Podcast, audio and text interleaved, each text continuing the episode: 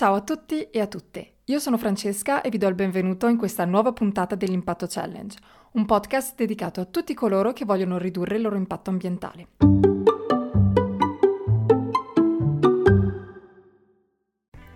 Sono molto contenta di proporvi questo podcast perché si parla di un tema un po' insolito. Il tema di questa settimana infatti è l'impatto del digitale, l'impatto ambientale causato quindi dai nostri dispositivi elettronici digitali e dall'utilizzo e il consumo di dati. Prima di cominciare e di entrare nel vivo della sfida di questa settimana, preferisco fare una parentesi generale su quello che è l'impatto digitale. Questo perché tendenzialmente non ne sentiamo davvero parlare così spesso o non leggiamo così spesso delle informazioni a riguardo, quindi preferisco fare una breve premessa su questo.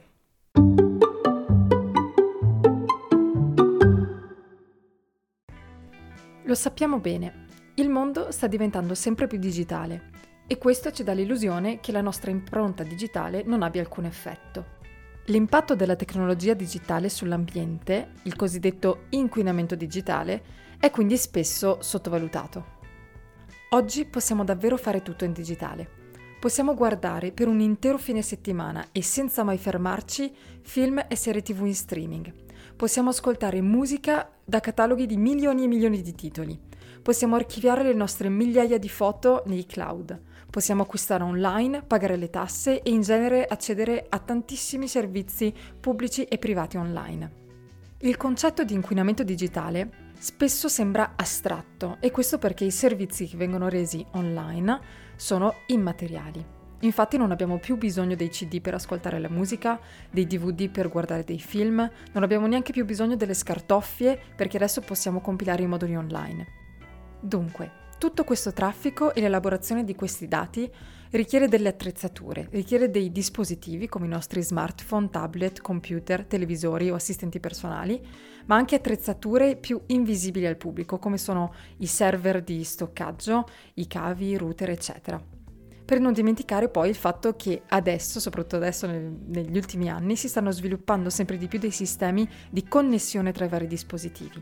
Abbiamo gli orologi connessi, ma anche automobili autonome, frigoriferi connessi e digitali, eccetera, eccetera. E tutto questo è molto materiale. Le cose che, di cui vi sto parlando in questo momento sono cose, oggetti che riuscite a visualizzare nella vostra mente, sono oggetti concreti che esistono. Dunque l'impatto ecologico è davvero reale, è presente, c'è Infatti il digitale rappresenta il 10% del consumo mondiale di energia elettrica, che equivale a circa un centinaio di reattori nucleari. E se può aiutarvi a visualizzare ancora meglio, si dice che se Internet fosse un paese sarebbe il terzo consumatore più importante di energia elettrica in tutto il mondo, dopo la Cina e gli Stati Uniti. E chi parla di energia elettrica parla anche di emissioni di gas a effetto serra che contribuiscono ovviamente al riscaldamento globale. La tecnologia digitale rappresenta quasi il 5% dei gas a effetto serra emessi a livello globale, addirittura di più delle emissioni rappresentate dai viaggi in aereo, che sono circa il 3,5%. E come se non bastasse, la tecnologia digitale è molto avida di terre rare e di metalli rari come il cobalto e il tungsteno, che sono delle materie prime indispensabili per la produzione di batterie, di smartphone, di server, di computer, eccetera. Il problema è che c'è un vero e proprio rischio di esaurimento di queste risorse esistenti, risorse che in più non sono rinnovabili. A titolo di esempio, uno smartphone richiede circa una sessantina di metalli diversi e di questi solo 20 sono riciclabili. Per non parlare poi del fatto che la trasformazione stessa di questi metalli rari e delle sue terre rare causa l'inquinamento dell'acqua, del suolo e dell'aria, eh, dei siti nelle vicinanze, dei siti dove viene effettuata l'estrazione e la raffinazione di queste materie prime. Insomma, per ricapitolare, è evidente che eh, la tecnologia digitale è inquinante durante tutto il ciclo di vita dei dispositivi e non solamente nella fase di produzione o di utilizzo, che spesso sono le uniche fasi visibili al pubblico. Ci sono delle vere e proprie questioni ambientali da affrontare durante la fase stessa di progettazione e eh, di conclusione della vita delle tecnologie digitali. La questione si pone infatti anche nel momento di smaltimento dei dispositivi elettronici, di cui per esempio se prendiamo un computer solamente il 20% dei metalli che sono all'interno dei nostri computer portatili possono essere recuperati. Insomma, io in primis, ed immagino anche voi, ero convinta che tutto sommato l'approccio digitale fosse un approccio più rispettoso dell'ambiente rispetto ad un approccio tradizionale arcaico, se posso metterlo tra virgolette, soprattutto grazie alla dematerializzazione di tutti i servizi a cui adesso abbiamo accesso. Ma poi, se do un'occhiata un po' più approfondita del mio stile di consumo digitale, mi rendo conto della quantità di mail, centinaia, migliaia di mail che ho trattato da quando ho aperto la mia casella di posta fino ad oggi, che ho trattato, che ho mandato, che ho ricevuto le ore e ore di film e di serie tv guardate in streaming su Netflix, la quantità di ricerche fatte su Google o ancora la quantità di dati trasmessi o conservati nei server, negli hard disk, nei cloud, la quantità di foto pubblicate su Instagram, la quantità di video guardati su YouTube, il numero anche di telefoni che ho accumulato negli anni dal primo fino all'ultimo. Insomma, mi rendo conto che già solo osservando il mio proprio stile di consumo digitale, probabilmente ho dei passi in avanti da fare. Se in più prendo il mio stile di consumo e cerco di immaginarlo applicato su scala globale, mi rendo davvero conto che ci sono un sacco di cose che possiamo fare per ridurre il nostro impatto ambientale dovuto alla tecnologia digitale. Detto ciò, credo che siamo tutti d'accordo sul fatto che sia necessario fare qualcosa oggi, agire per ridurre il nostro impatto digitale. Ma quindi noi che cosa possiamo fare?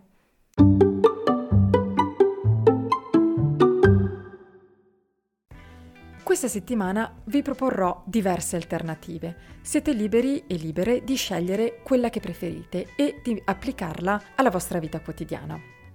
Ecco tre opzioni per ridurre l'impatto quando si guardano i video online. La prima opzione è quella di diminuire la qualità dei video, quindi che sia su qualunque piattaforma streaming o YouTube per esempio, vai sulle impostazioni e riduci la qualità dei tuoi video. Questo ti permetterà di risparmiare e di consumare meno.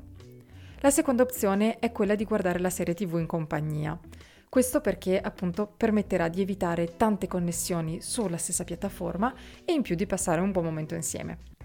La terza opzione riguarda invece l'ascolto della musica. Sono sicura che in tanti di voi vanno su YouTube o su altre piattaforme video per ascoltare musica. Cercate invece di privilegiare le piattaforme audio a quelle video.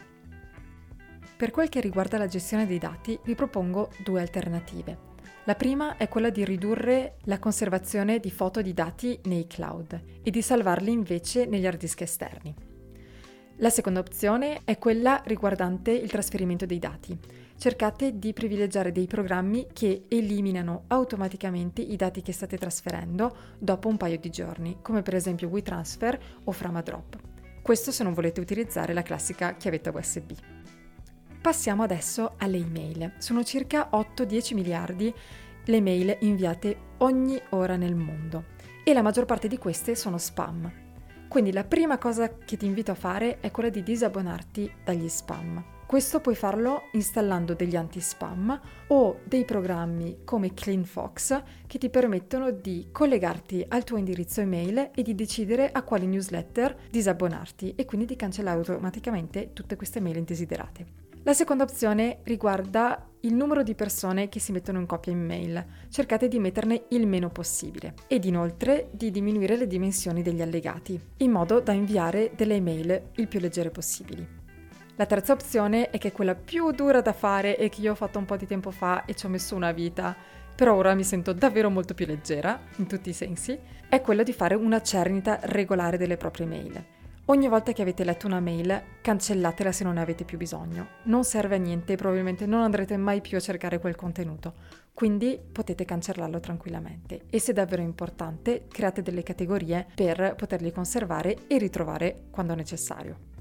Per quel che riguarda invece la navigazione su internet, ti consiglio di passare dei browser open source, come per esempio Mozilla Firefox.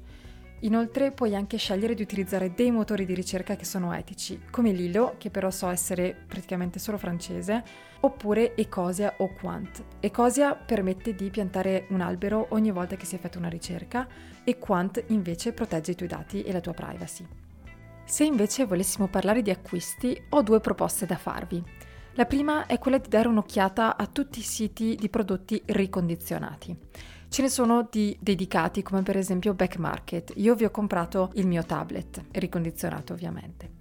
Oppure altri siti che vendono dispositivi elettronici. Io ho trovato nel sito della FNAC il mio computer ricondizionato, il mio laptop. Oppure potete anche andare a guardare i siti propri delle marche dove in generale hanno una pagina dedicata a tutti i loro prodotti ricondizionati. Se invece volete comprare un telefono, uno smartphone etico, esiste solamente una marca, che è quella della Fairphone. Se andate a dare un'occhiata al sito, vi spiegano tutto, tutto, tutto, tutto quello che c'è da sapere su questo telefono. Infatti si parla di trasparenza al 100%. Vi descrivono che cosa compone il telefono, quali componenti sono cambiabili, quindi l'idea è quella di ritornare un po' ad un sistema modulabile e quindi ricambiabile senza aver bisogno di acquistare ogni volta un nuovo telefono ed infine vi spiegano esattamente come è stato definito il prezzo.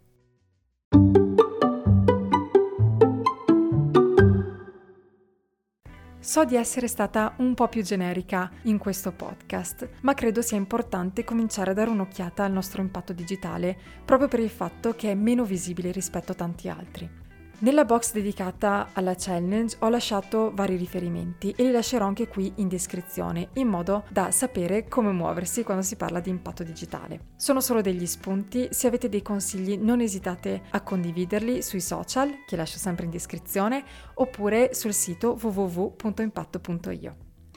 Come sempre vi auguro una buona settimana, buona fortuna per questa sfida e ci sentiamo prestissimo per la decima challenge. Ciao!